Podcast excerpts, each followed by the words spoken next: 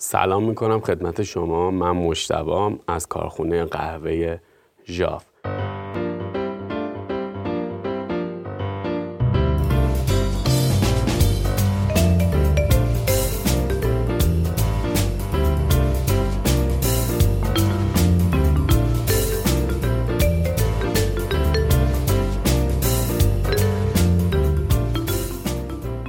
برای جمعآوری اطلاعات دقیق و پایدار از خوراک یا نوشیدنی نیاز به طراحی و اجرای یه سری آزمون های حسی داریم. برای متوجه شدن این آزمون های حسی با ما باشید.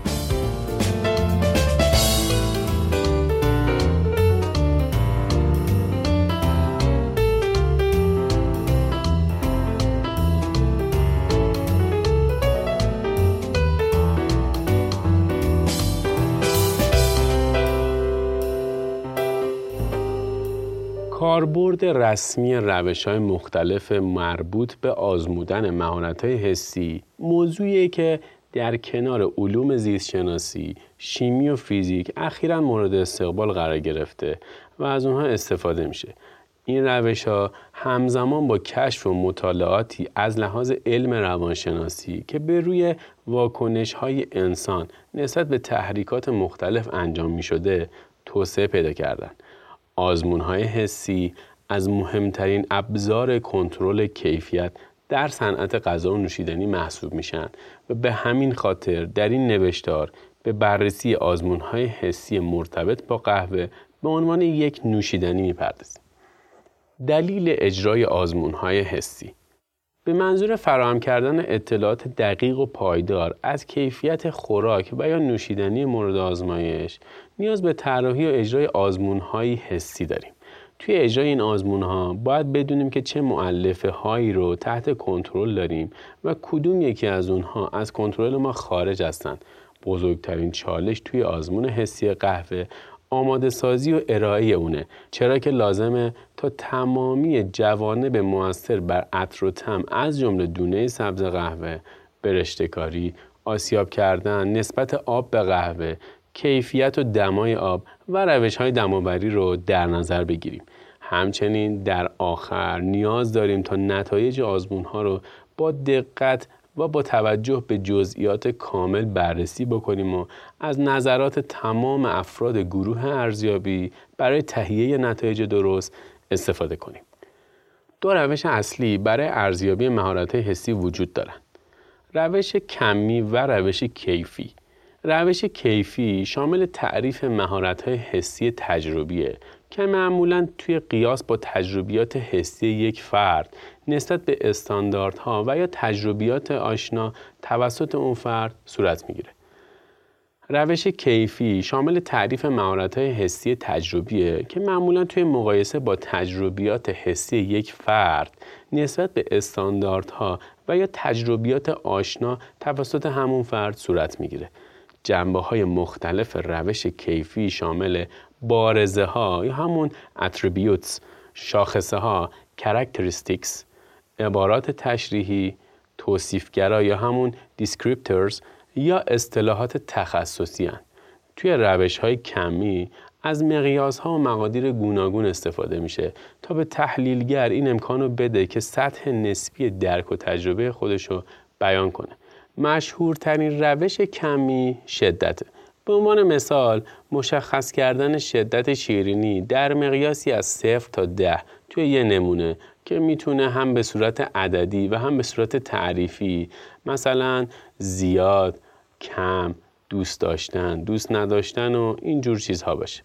در صورت تعریفی بودن مقیاس عبارات به راحتی قابل تبدیل به اعداد هستند. اکثر آزمونهای حسی ترکیبی از روش های کمی و کیفی هن که ممکنه روی هر کدوم از اینا تاکید بیشتری نسبت به دیگری اعمال شده باشه. در ادامه به تعدادی از سوالات و طبقه بندی های مربوط به این آزمون ها می‌پردازیم. آیا دو یا چندین نمونه موجود از یک نمونه قهوه با هم یکسان هستند یا خیر؟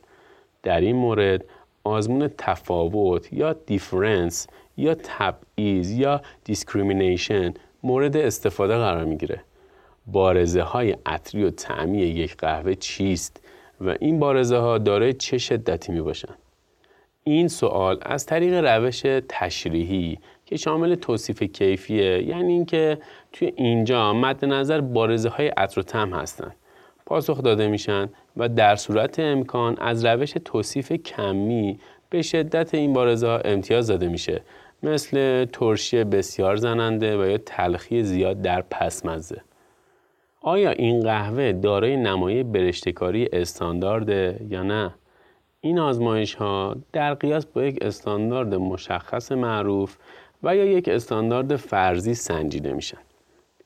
درجه بندی یا گریدینگ جزو این گروه از آزمایشاته برخلاف آزمون کنترل کیفیت که از این نوع آزمون ها متفاوته. برای مثال زمانی که فرد برشته کار به یک نمایه مطلوب برای یک قهوه خاص دست پیدا می‌کنه از اون نمایه به عنوان یک استاندارد برای تکرار در ادامه تولیدات خودش بهره می‌بره. از نظر مصرف کنندگان این قهوه تا چه حدی مرغوبه؟ این گونه آزمایش ها به آزمایش های هدانیک یا همون آزمایش های مربوط به خوشی و لذت شناخته میشن که میزان دوست داشتن قهوه و یا چگونگی تأثیر اون بر مصرف کنندگان رو تشریح می‌کنن. تمامی این آزمون ها امکان اجرایی شدن در سطوح مختلف از زنجیره قهوه رو دارا هستند تا روش اجرا و تأثیرات کشاورزی، فرایندهای بعد از برداشت، فیزیک دونه سبز قهوه، ترکیب کردن دونه ها، برشتکاری، اصارگیری، بسته‌بندی عمر مفید، آماده سازی، سر و ارائه و یه سری چیزا بررسی میشن. درک بهتری از پیچیدگی عطر و طعم قهوه از جمله میزان مزه ها و احساس دهانی اون به دست بیاد. روش های کلاسیک آزمون تفاوت یا تبعیض. به عنوان مثال آزمون مثلثی یا تریانگل چندین روش مختلف برای بکارگیری آزمون تفاوت و یا تبعیض توی نوشیدنی ها وجود داره. همه این روش ها بر پایه مقایسه دو یا چند نمونه هستند که از تحلیلگر درخواست میشه تا انتخاب و تعیین بکنه. مشهورترینشون آزمون مثلثیه که توی سه نمونه ارائه شده یه نمونه متفاوت بوده و دو نمونه دیگه یکسانن. از اونجایی که شانس تشخیص نمونه متفاوت یک از سه هستش چندین مرتبه تکرار برای تشخیص و اطمینان از حدس درست نیازه. آزمون دیگه از این روش آزمون دوتایی و قیاس جفت یا دوگانه هستند چالش این نوع آزمون ها خستگی و فرسودگی کام و زایقه هستش.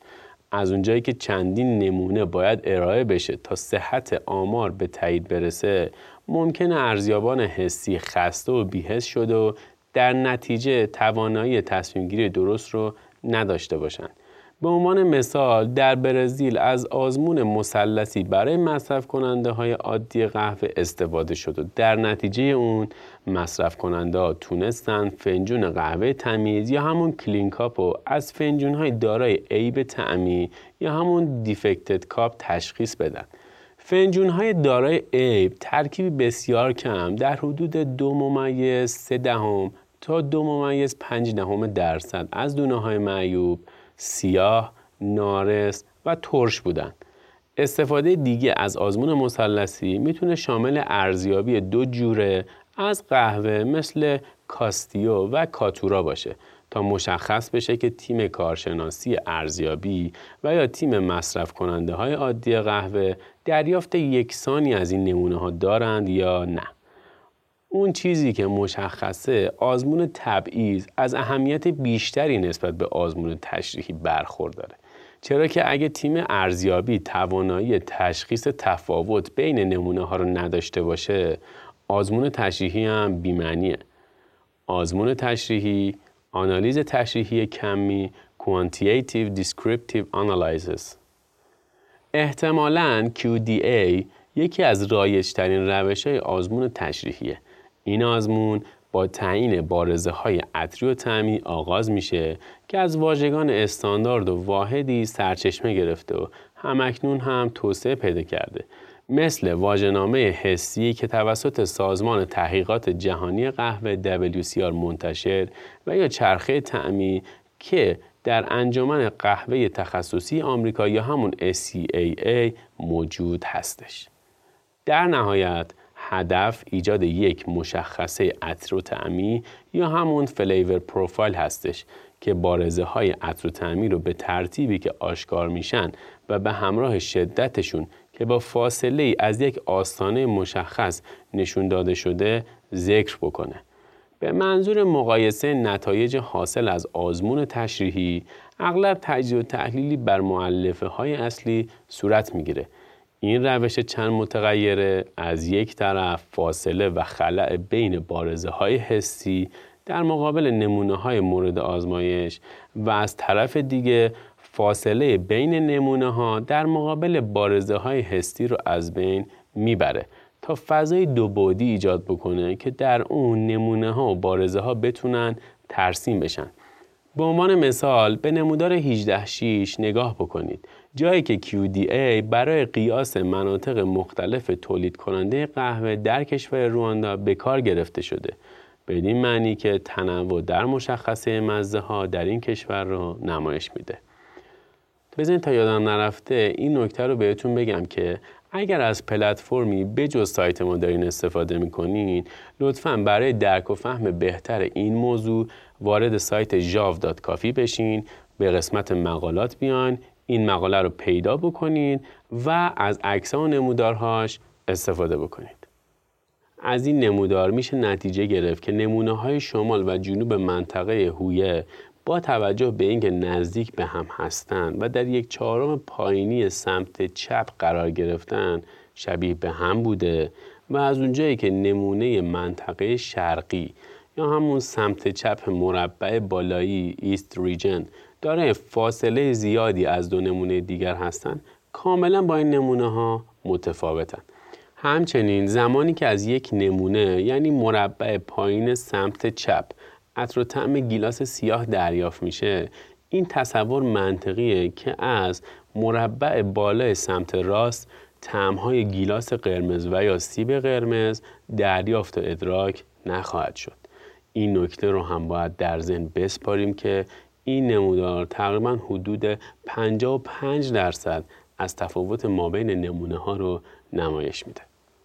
کاربرد QDA بسیار وسیعه برای مثال قهوه روبوستا با فراوری شسته داره مشخصه اسیدی و میوهی بیشتری نسبت به همون قهوه با فراوری خشکه که بیشتر دارای عطر و طعم کاوچو مانند سوخته تلخ و چوبی هستش بعد از تعیین آستانه تشخیص دونه های معیوب از طریق آزمون مثلثی یا همون ستایی به وسیله یک مصرف کننده برزیلی QDA قهوه تمیز رو به عنوان قهوه شیرین همراه با تنواری و قهوه ترکیب شده با دونه های معیوب رو قهوه تلقی کرد که به طور قابل توجهی عطر و تلخ، گس، شیمیایی، سبز و سوخته داشت. تمرکز آخرین روش آماده سازی نمونه ها برای آزمون مصرف کننده ها به روی بررسی تأثیر کیفیت شیر در اضافه کردنش با فاصله و مکس به قهوه از طریق QDA بود. بگونه ای که با اضافه کردن شیری کمچرب و دارای گلوبول های چربی کمتر که دو برابر هموژنیزه شده بود نشون دهنده افزایش بارزه های مربوط به قهوه بود در حالی که با اضافه کردن کازئین که همون نوعی پروتئین شیره این بارزه ها برخلاف شیر کامل کمتر و کمتر شدن. همچنین بررسی های ناشی از روش QDA حاکی از اونه که عمر مفید قهوه برشته شده و دونه های قهوه بسته بندی شده در خلا یا همون وکیوم پکت در زمان انبار کردنشون دچار تغییر میشن. به عنوان مثال یک قهوه نه ماه پس از برشته کاری دارای شدت کمتری در عطر و طعم و بارزه های مثبتش بوده و در عوض نسبت به قهوه تازه برشت تلخی و ترشی بیشتری داره. بعد از گذشت 18 ماه این بارزه های منفی به طور قابل توجهی افزایش یافته. بگونه ای که بوی نامطبوع و ترشیدگی همراه با بارزه کهنگی به شدت قابل احساس بوده. این بارزه ها نشونه های مرسوم ترکیب دونه های قهوه با اکسیژن هست. ارزیابی تشریحی صحیح نیازمند وقت زیاد همراه با تمرین توامانه. تا بتونیم از مراجع بارزه ها به درستی بهره ببریم. به طور معمول این رویه به صورت در نظر گرفتن استانداردهایی برای محصولات جهت تحقیق و توسعه انجام میشه. توسعه دقیق و یا پیگیری و بررسی محصولی که واقعا حائز اهمیت باشه. یک ارزیابی دقیق از محصول وقتی مفیده که ارزشی به اون محصول افزوده بشه. به عنوان مثال بهبود بخشیدن به یک قهوه ترکیبی یا بلند از طریق تغییر در اجزا و ترکیبات اون حفظ کردن یک بارزه محبوب و ویژه که باب میل مصرف کننده ها باشه تغییر و توسعه نمایه برشته کاری و یا ساده نگری به معیارها و شاخصه ها رعایت این امور محصولات شما را به صورت مداوم در رقابت با دیگر محصولات قرار میده. کنترل کیفیت و رتبه بندی اساسی ترین راه برای تشخیص اینکه یک یا چندین نمونه دارای استاندارد هستند یا نه انجام آزمون استاندارد نمونه هاست.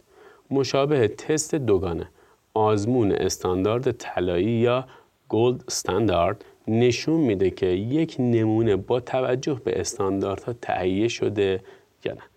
این روش همچنین نمونه های مورد علاقه رو مورد بررسی قرار میده.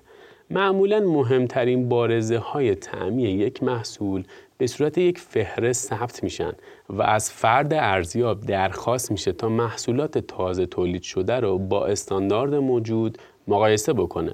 به عنوان مثال در آزمون کنترل کیفیت ممکنه نمونه هایی از قهوه تازه برش با استاندارد طلایی قیاس بشه تا از درجه صحیح برشتگی مطمئن بشن و از وجود تعادل توی بارزه های تعمی که مد نظر بوده اطمینان حاصل بشه. سیستم درجه بندی و یا امتیازدهی روشیه به منظور کنترل کیفیت که شامل رتبه دهی به یک نمونه با توجه به بارزه هایی که توی اون پیدا میشه. به عنوان مثال برای روش درجه بندی کیو یا همون کیو گریدینگ آزمون های مختلفی برای سنجش دونه سبز وجود داره از جمله اونها شمارش دونه های معیوب توی نمونه های مختلف به صورت تصادفی و یا آزمون حسیه که قهوه مورد آزمایش باید امتیازی بالای 80 رو کسب بکنه تا توی دسته قهوه تخصصی محسوب بشه. آزمون مربوط به حس خوشی و لذت هدونیک موثرترین آزمون ها توسط مصرف کننده ها انجام میشه. یعنی گروهی که درصد بیشتری از خریداران محصول رو تشکیل میدن. معمول ترین این آزمون ها آزمون دوست داشتنه. برای سنجش این موضوع مقیاسی وجود داره که معمولا نه امتیازی و یا هفت امتیازیه و از تنفر داشتن آغاز شده و تا نه دوست داشتن نه تنفر داشتن و بسیار دوست داشتن ادامه پیدا می‌کنه. در نهایت از مصرف کنندگان محصول درخواست میشه تا در این بازه به اون امتیاز بدن. آزمون های مقایسه ای دیگری هم وجود دارند که با ارائه نمونه هایی به مصرف کنندگان از اونا درخواست میشه تا از محصولی که بیشتر ترجیح میدن تا کمترینشون اولویت بندی کنن.